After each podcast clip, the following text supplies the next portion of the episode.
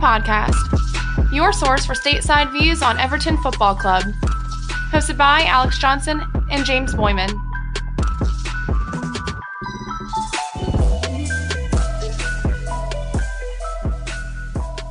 What is up, everybody? Welcome back to the American Toffee Podcast. James here, as always, joined by my co-host Alex. Hello. Coming to you about an hour and a half, two hours following Everton's one nil victory at Norwich. A interesting match, pretty boring first half, and then second half kind of picked up. Overall, hard to hard to say anything negative against three points, moving on up the table, finally in the top half. After a long extended hiatus, we are back. Alex, what's your immediate instant reaction to that match?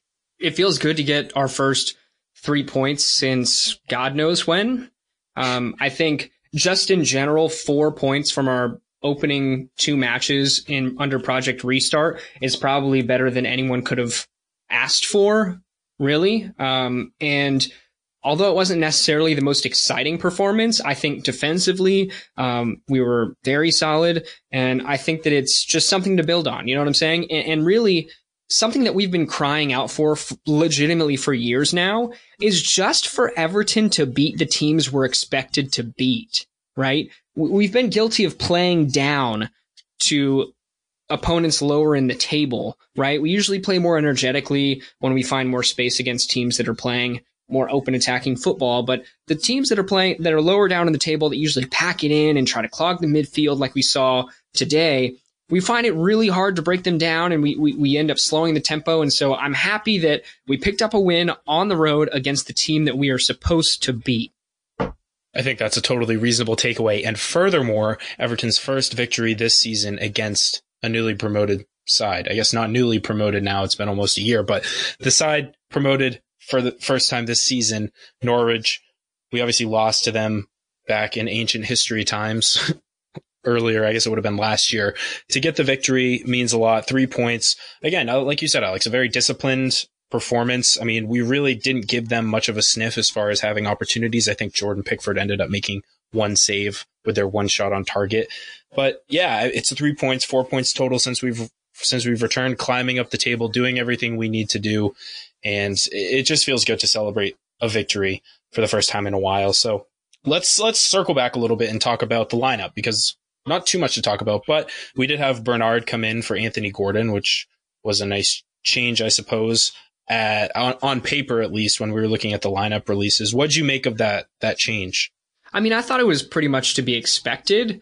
I'm I'm, I'm not going to lie to you and say that, you know, Anthony Gordon started on Sunday because he was the uh, the best choice in general at left mid. I think that we're seeing with Ancelotti that he puts players into positions for very specific reasons if they feel like they can do one thing better than others. A really good example was Iwobi on the right-hand side, let's say, uh, Sunday and today. Um, we you know, we know that he's either a left-sided player, but more preferably a central player, but he was working really hard defensively in both games on the right-hand side, and it seemed to work out. I think I think that Gordon was probably chosen on Sunday to start based on, A, um, specific tactical reasons, right? I mean, I would assume that his size is, is a positive for, you know, an opponent like Liverpool, in which we're going to be defending quite a bit. Um, but also maybe it's more so, uh, you know, a factor of, you know, he wanted Bernard more fresh and fit for the midweek game, because it's a little more complicated now that we're playing, you know, two and three matches a week. He's going to have to pick and choose who he feels are the best, uh, best fit for specific opponents throughout the week, and kind of manage their, their workload that way. So I feel like it was not necessarily surprising. I thought it was a pretty positive change on paper, although obviously we all wanted to see Anthony Gordon um, get significant minutes. Uh, but overall, I mean, it was pretty expected. What about you, James? Yeah, I think the Gordon substitution, or I guess him starting last match, was maybe more of a function of, of his ability to do work off the ball, knowing that Liverpool right. were likely going to dominate possession. And of course, Bernard, being a more experienced senior player, Ancelotti thought he might offer a little bit more going forward. So I think that's, I think you hit the nail on the head where, like, based on the tactical approach to the game, you have to select your personnel. And given the fact that we're playing so many games in such a congested period of time, you really have to be intelligent and decisive with, with who you put in on any given game, because you don't know what their fitness levels are going to be. And actually, trying to segue into the actual match, I do think that from the get-go, you could see a bit of the fatigue from the Liverpool match kind of trickle into the start of this one. Is, did you see something similar? Yeah, I mean, I feel like we definitely started the game slow, and you know, I think we saw as we progressed through the first half, it kind of continued that way, even after, to be honest, after the water break. You know, everyone's making a big deal about this water break simply because, um, well, A, people are complaining that maybe it's Americanizing the sport too much, but B, uh, the big, which is true. I've seen it all over the place. Um, but, but the other thing really is just the fact that it gives the coaches uh, another moment, well, two other moments throughout the match to talk to their players and, and tweak different things. And, and it definitely didn't necessarily feel like it changed a whole lot in terms of our, our first half performance. But I think our biggest issue in the first half, what we saw very early, was Norwich essentially packed the middle of the pitch. When we're playing a four four two the way we've been playing, actually what we're doing defensively is, is coming inside and making it very congested for, for teams. And so what we saw with Liverpool, and then, in effect, we saw with Norwich, was we saw them being forced to play more on the outside. And I think the thought process behind that is make make the opposition play on the outside and swing crosses in. We're going to have numerous bodies in the box, and ideally, we know how to handle it. Well, in effect, I feel like their formation kind of stifled us a little bit. And so two names in particular that really stood out, and I think you'll probably agree with this, were Tom Davies and Andre Gomez. And in my mm. opinion, I don't think they stuck out, stuck out for a good reason, and that was pretty much from the get-go. Yeah, Tom Davies not doing himself any favors in winning winning over the fan base as a whole. We know he's a player that at times undeservedly gets a lot of stick, but today he was atrocious in just about every sense. I mean, his work rate off the ball was okay, but just about everything he did when he was near the ball was just a complete whiff, as they say. There, including a literal complete whiff at one point when he tried a volley and just completely missed. But besides that, I mean, there were some bizarre touches that were nowhere near anyone on our team. There were misplaced passes, weird runs, all missed sorts tackles. Of confusing things. Missed tackles, yeah. It, like chopping at people's ankles, but not really making a, a decisive decision as to whether he should actually foul them or not. It was confusing, g- given that I thought he played fairly well against Liverpool. Maybe the fatigue again plays a factor. So I, I, I'm not one to write off Tom Davies because he gets older every day, but he's still relatively young and still has time to, to come along. But he definitely didn't do himself any favors today. Andre Gomez, I, I think it was a function of, again, Norwich's willingness to kind of, th- at times they would press as far as maybe fifteen, twenty yards past the midway, midway line, but mm-hmm. they seemed pretty determined to allow Mason Holgate and Michael Keane. They're very comfortable with having those two on the ball and just giving them no real outlets. And furthermore, like we really struggled moving the ball laterally, and Norwich had a very easy time keeping up with our players, making sure that, th- that there wasn't any real space, even on the wings at times. But I did think the one bright spot, and this is a trend throughout the whole game, was Alex Iwobi on the wing very early, just looking to get the ball to feet and turning and getting the ball forward, something that I don't even think Bernard really was looking to do all that well. And it was a real struggle for, I'd say, in the entire first half to get either one of our strikers involved in any way. Absolutely agree. Uh, now, Alex Iwobi, the thing that I was most excited about when we signed him was his ability to keep close, constant control of the ball, whether that's on the touchline or surrounded by uh, opposition opposing players. And also, obviously, his his eye for goal, right? Just his ability to kind of create chances. And I thought you, you're right. Even starting in the first half, Alex Iwobi was one hundred percent the bright spot in terms of getting the ball up, right? So we found it hard playing through the middle because Andre Gomez, Tom Davies weren't necessarily having a very good day. And so then we decided to switch to long balls. We know our signature move is knock it up to Calvert-Lewin, and he's going to knock the ball down towards Richarlison, and we have ourselves some possession in the attacking third. However, to be honest, in the first half, Richarlison looked completely off the pace. He, his touches were not that good. His passes were off. him and Dominic Calvert-Lewin were not able to connect very much or very well at all. And so not only could we not really play the ball centrally, you know, up the up the center of the pitch and, and kind of div- divvy it out the ball that way, we then couldn't go long balls because that was ineffective, just simply based on the fact that it didn't seem like they were clicking. And you saw physically, you saw a little bit of frustration from Dominic Calvert-Lewin in a couple in a couple spots in which he legitimately like throw his hands up, or you could see that he was kind of frustrated with, with Richarlison too. And so, you know, that could very much be fatigue. You know, I think that, you know, Carlo Ancelotti, with how how many details or with how detailed he is in his instruction and the way he sets up teams and their execution, I think it's a lot for the players to digest also. And sometimes, you know, you might be focusing on, okay, I need to position myself over here so I'm ready for the press. But in reality, you know, that comes after positioning yourself near Dominic Calvert-Lewin in a way that, you know, he can knock the ball down, right? And so, and that was just an example. That's not necessarily what happened. So I think there are a bunch of different factors, but that was definitely, you know, a big reason why we really struggled to do anything, get into the match at all in the first half. Yeah, and to our credit, like Norwich didn't really do a whole lot either. So it was kind of a stalemate. I Correct. think both teams were, were sort of feeling each other out. Norwich had the extra couple of days of rest to get fit for the match. Interesting not to see Timo Pukki in the starting lineup for Norwich. He did, of course, eventually come on as a substitute. I'm wondering sort of what the reasoning behind that was, because they really did not have very many options going forward.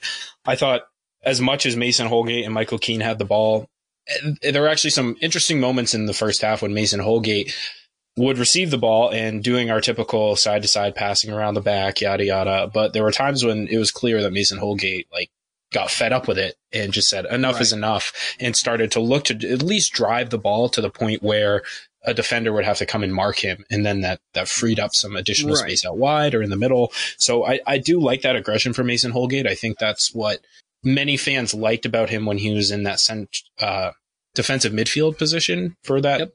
brief spell. I think that's an element of his game that obviously is something Michael Keane does not have. And not to, not to speak badly about Michael Keane, because he, of course, ultimately ends up scoring the goal, which we'll talk about shortly. But the, the, the, I almost think that they complement each other in, in a really interesting way that, that kind of benefits the, the way that we've been playing, at least in these past couple games.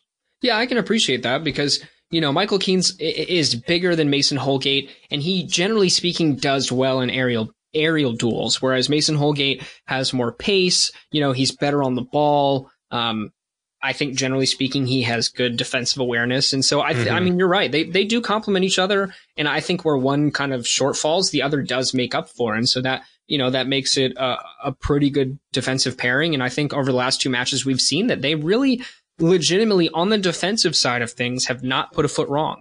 Agreed. And, and the whole back line deserves a lot of credit today. I mean, I thought Seamus Coleman, of course, had his man of the match performance last match.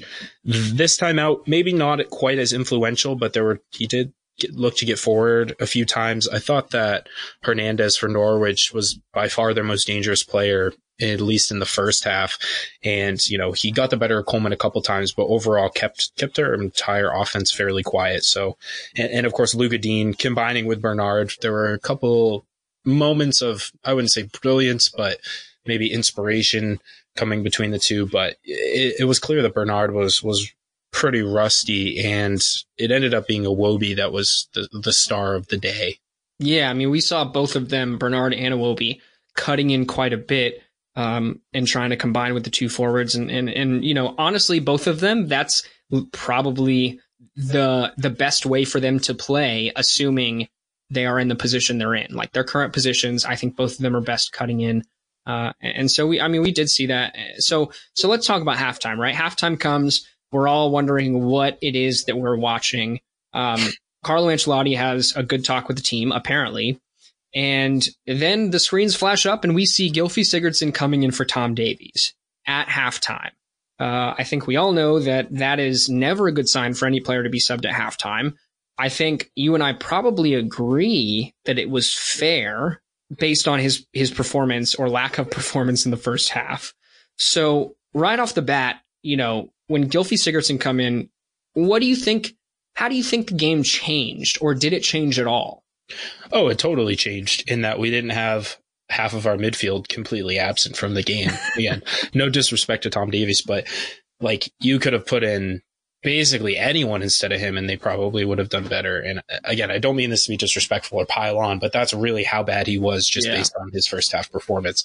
And so Gylfi Sigurdsson obviously hasn't, similar to Tom Davies, hasn't done a lot this season to really get the the support of the fans or get the fans behind him, but he did come in and he provided some stability, and he provides yep. the work rate, the legs, um, you know, maybe a little bit fresher because he hasn't started the last couple matches.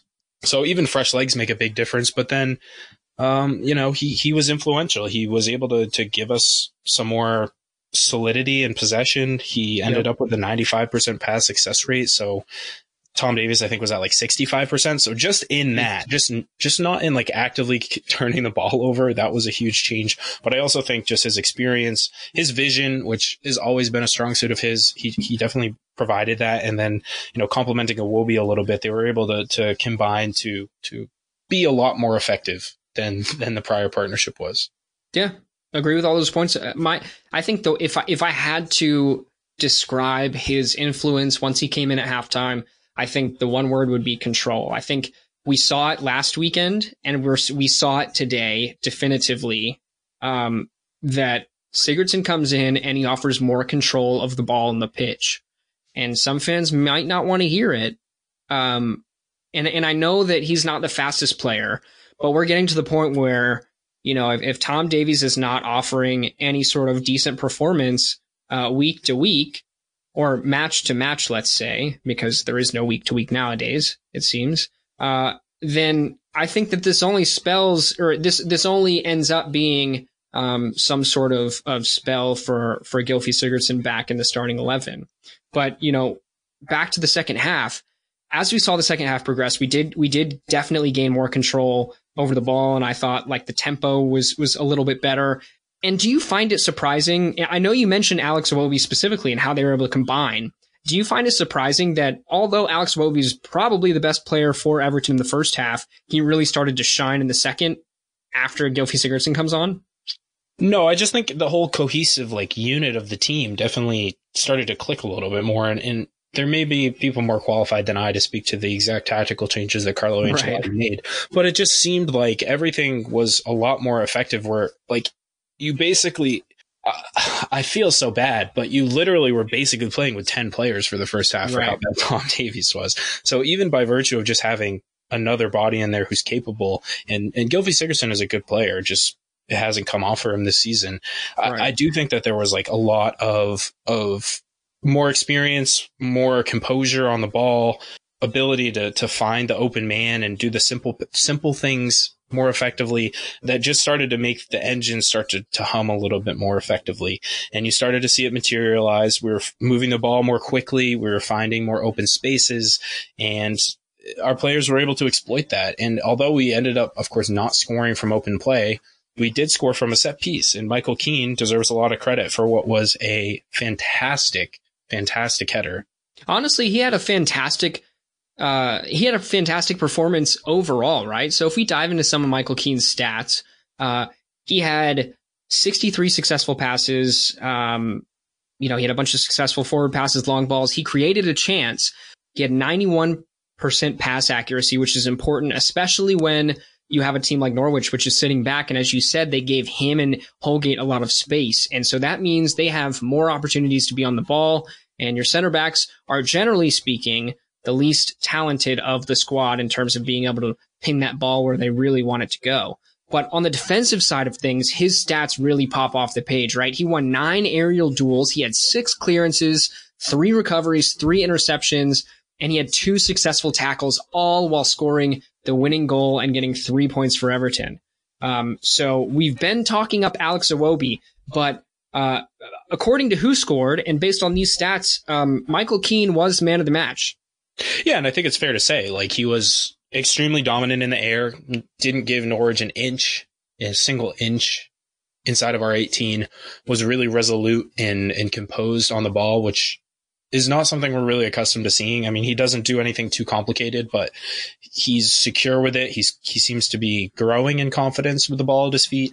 And these are the types of games where Michael Keane generally, honestly, can struggle because we're playing maybe a little bit more expansively than we generally do. Like in, in a match against Liverpool where we're compact, we're sitting back all the time, that's where he tends to excel, like he did again uh, while yes. he was, was at Burnley.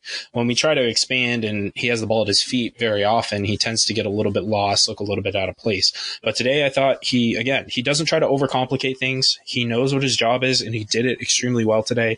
And on top of that, he was able to find the back of the net, resulting in all three points. So, I mean, we can talk about Alex Iwobi's stats a little bit as well, but I, I think, you know, he get Alex Iwobi will get a lot of the praise because of the flair and the dribbling and all of that. But Michael Keane, I think, overall had the best, most well-rounded game of anyone on the squad. Right. So, so let's talk about Alex Iwobi for a little bit, just in terms of stats, right? Um, so he had three chances created. Now, he had a seventy-four percent pass accuracy, but in general, we expect attackers to have slightly less pack, pass accuracy because naturally they're the ones taking ch- more chances, more risks going forward, trying to play quick one-twos and that sort of thing. However, on the defensive side of things, right, he had nine recoveries. He had four clearances, two successful tackles, two interceptions. So that right there tells you why Carlo Ancelotti feels confident having him play on the outside of a flat four four two, and specifically why he was placed on the right-hand side last week against Liverpool, because he's been doing a fantastic job. And, and on top of the three chances created on the offensive side of the ball, he had four successful dribbles as well. I think that he did a fantastic job. He was always looking to create, obviously, because three chances in a match is nothing to scoff at. That that's very good for us, for a single player to create. And so I think that was that was definitely a positive performance from him. And I, I personally look forward to seeing more of him. Yeah, and, and, and especially when you take into account, like, this is not his favorite position, and it seemed like he was really excited to finally have, uh, I guess, the restrictions taken off of him, where against right. Liverpool, he had to play back and play very conservatively, helping out Seamus Coleman on the right-hand side. And it seemed like today, Carlo was like, you know, have at it, show him what you got. Yep. And he showed us quite a bit. He showed us a real aggression with the ball, a real sense of purpose when he had it in his possession, with always like doing something with with intent and not just doing things for the sake of doing them. Like, he would right. try to take on a man consistently. He would, even when he tries dribble moves, like, there's always, he, you can tell he's trying to free himself up to get by the man, not just doing random step overs and things. And, and I, you know, he's, he's not generally regarded as like extremely quick, but I thought was really impressed with his agility today, because I yes. thought, you know, some of his body fakes and things that he was able to, to pull off were, were very impressive. And um, maybe it's been so, it's been so long since we've seen him play. Maybe I've forgotten that he has that, but I, I think it's safe to say that we have yet to see the best of Alex Iwobi, but I think this was a step in the right direction for showing us really what type of player we signed in the summer. Yeah. And you know what, though, to your point, I mean, I think it's safe to say we haven't really seen any consistent playtime for Alex Iwobi either. He was always in or out of the match, you know, coming on as a sub. He never got a solid handful of games starting in a positive position. But, you know, we did see him, you know, start on the left-hand side under Marco Silva a couple times, or at least play on the left-hand side. You know, everyone was really worried about him playing on the right in the last couple matches, because we know he's not even that, or he wasn't performing that great on the left, which is supposedly his second best position. How could he perform well on the right? And now maybe this shows you what a difference in just straight up managerial news it is between Carlo and Marco Silva, that, you know, he's playing him in, let's say, a tertiary uh, position, and he's performing the way he's performing on the offensive and defensive side of the ball. No, I think that's a fair point.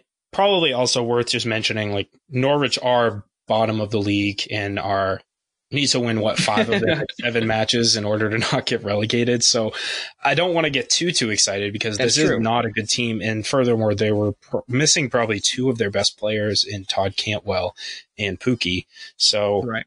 you know, let's not say that we're going to all of a sudden get Europe or anything like that, but it is three points and it's a much needed confidence boost for the side. I think, you know, between this and the Liverpool match sets us up for a really good rest of the season.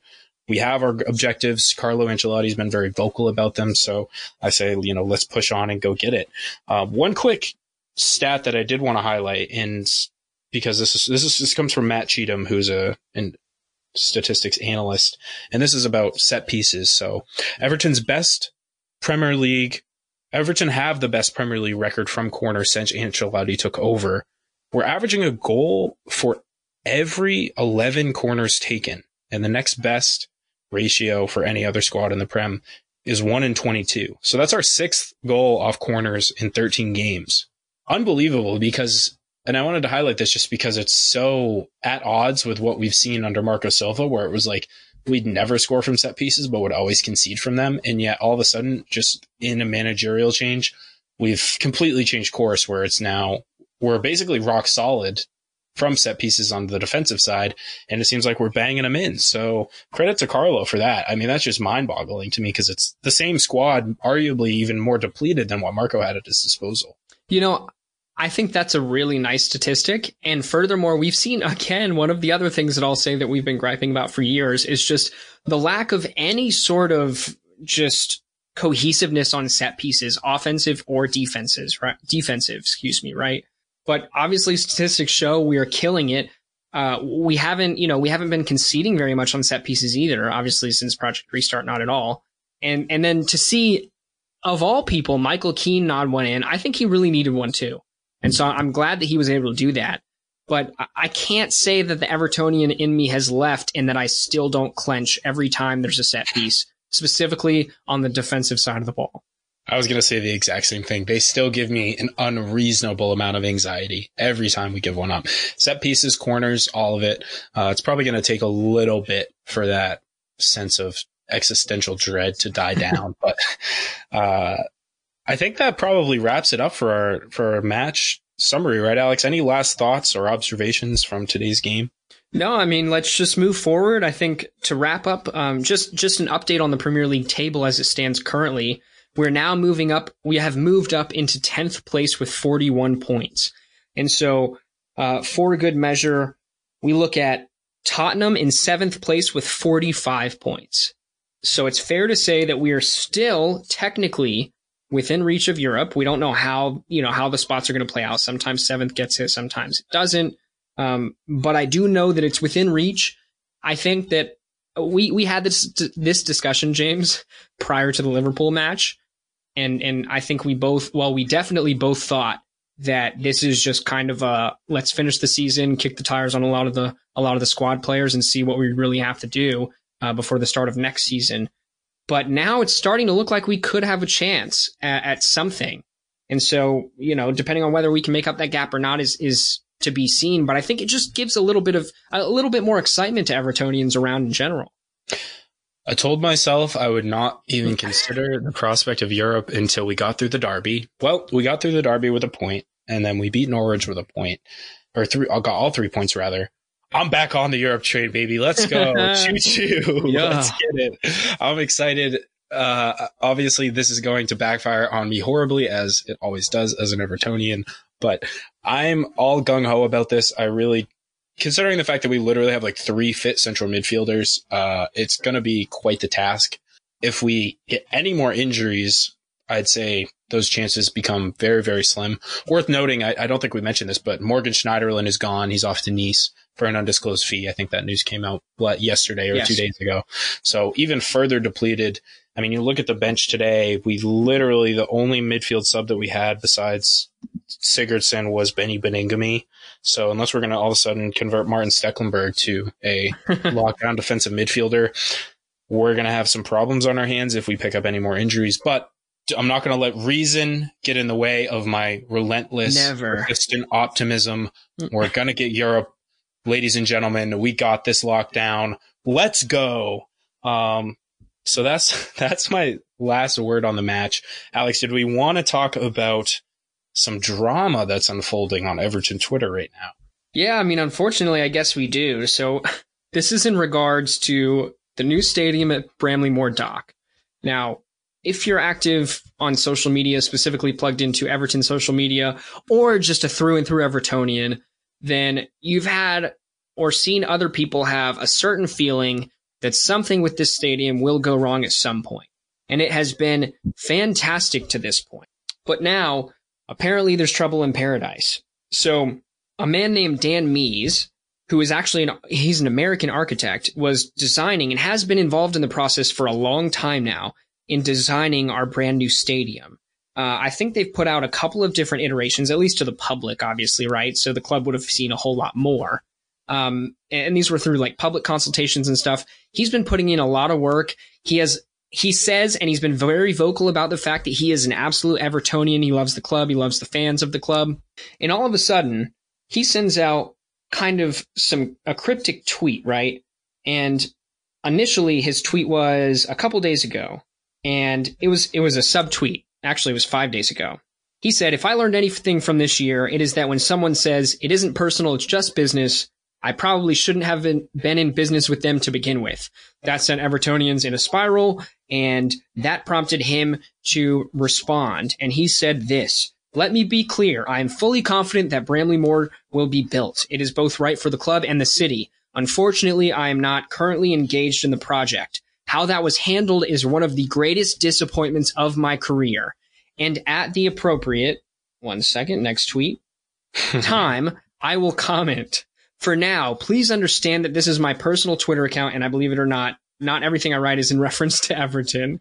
Uh, I love this club and have loved the interaction. So, unfortunately, it seems that for one reason or another, he is not involved at all in the process. It's just been, the plans have just been handed over to a firm based in the U K. And I think the general sentiment across the fan base, although I haven't asked you about it, James, so we'll hear your opinion in a second, is that we're all kind of wondering why he was, it seems, kicked off the project, and why he is so disgruntled about it is just unfortunate. Yeah, first things first. I mean, it is, it's just unfortunate because, as so many people who have come in contact with this club come to find out, this is a very special fan base, a very engaged fan base, an extremely passionate fan base. And I don't know if Dan, is it Meis or Meis? I'll say, I know you say Meis, I'll say Meis. I don't know if Dan Meis knew exactly what he was getting himself into when he entered into the initial conversations about designing the stadium, but whatever he thought he was getting into, I think he got a lot more than that as far as how responsive the fans were, how interested they were, how much people wanted to hear from them. We were practically hanging off his every word, every tweet, every cryptic photo that he posts on his Instagram. Everyone was so, so excited about the prospect of the stadium and so passionate about someone getting it right. And then when the, the designs dropped, it was like he knocked it out of the park. Couldn't have been, a, I don't think there was, I saw maybe one negative response out of thousands and thousands of people. And everyone was super excited. Like, this is unbelievable. This is incredible. It went viral. And so I think he really felt like proud of the work that he had done and really was looking forward to delivering on the end product, the product. And I know absolutely nothing about archi- architecture, about construction contracts, about anything. But clearly at some point, Everton decided that it wasn't going to be feasible to keep him on. And I'm sure that eventually they will come out, probably sooner rather than later, and clarify their reasoning for that. But clearly it did not go over well with Dan, and the way that it was communicated also did not go over well, because for him to air it out publicly seems relatively out of character, because he's, before this, he was a very private guy. Like, I'm pretty right. sure probably ninety percent of his followers on Twitter are Everton fans at this point. Like, we just latched onto this guy. And so for him to, he must feel very, like, disgruntled and like disrespected almost, not to put words in his mouth, about how this all went down. Yeah. So then the Liverpool Echo released an article talking about the, the Everton Stadium plans, right? And according to the Echo, it was understood that the plan was always to take the architectural designs and change or hand them over to another firm called Pattern in the U K for execution. But Dan actually responded to the Echo's article from an hour ago and said, he went on to say, I'm sorry, but if this was, in, quote, in quotes, always the plan, no one shared it with me. In my thirty years of designing stadiums, I have never had to work, had our work taken over by another architect without remaining in a custodian slash oversight role. So, you know, as you mentioned, neither one of us know a whole lot about how that works. But I think that offers some clarification, too, because he, he's not saying that he's upset that it was that that the that the execution was then pushed to another firm, specifically in the U K. I think he's saying he's upset because he doesn't feel like he's still involved. And, you know, if you work on something that long and put a lot of a lot of time and effort and spirit into something that you're making, something as big as Everton Football Club's new stadium, then I think anyone would be upset by that. But, you know, we we're obviously not privy to all the details. all we have is one man's tweets. And so you never know. They could have offered him a role, but maybe he didn't like the details of that role. You know what I'm saying? You you just never know. So it's unfortunate, but but I think that there's a lot of unknowns, and hopefully he will at least remain, you know, a happy Evertonian in regards to just football on the pitch. Yeah, I, I don't think there's too much more point in us like rampantly speculating about it. I'm sure that both parties will hopefully clarify and come to amicable terms, because he does seem like a really good guy and the designs were outstanding. And I truly hope that we can deliver on that vision that he so beautifully designed and, and created for us to finally move forward into a new era of the club. But I, I it's just, it, it's just a bizarre scenario, the way it has all sort of played out in public. And you know that Everton Twitter is just going absolutely bananas over it. Absolutely. Well, everyone, thank you so much for tuning in as always. Hopefully you all feel as spirited as we do after three points. You heard it. James is is firmly on the Europa train, so hopefully, you can, hopefully you can join him on that. Um, and until next time, up the Toffees.